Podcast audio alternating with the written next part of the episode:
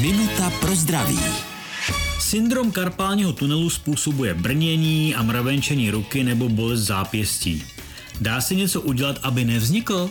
Ten syndrom vzniká často z přetížení a s tím můžeme počítat a upravit pracovní podmínky tak, abychom ruce odlehčili. Existují takzvané ergonometrické pomůcky, třeba pro práci s počítačem.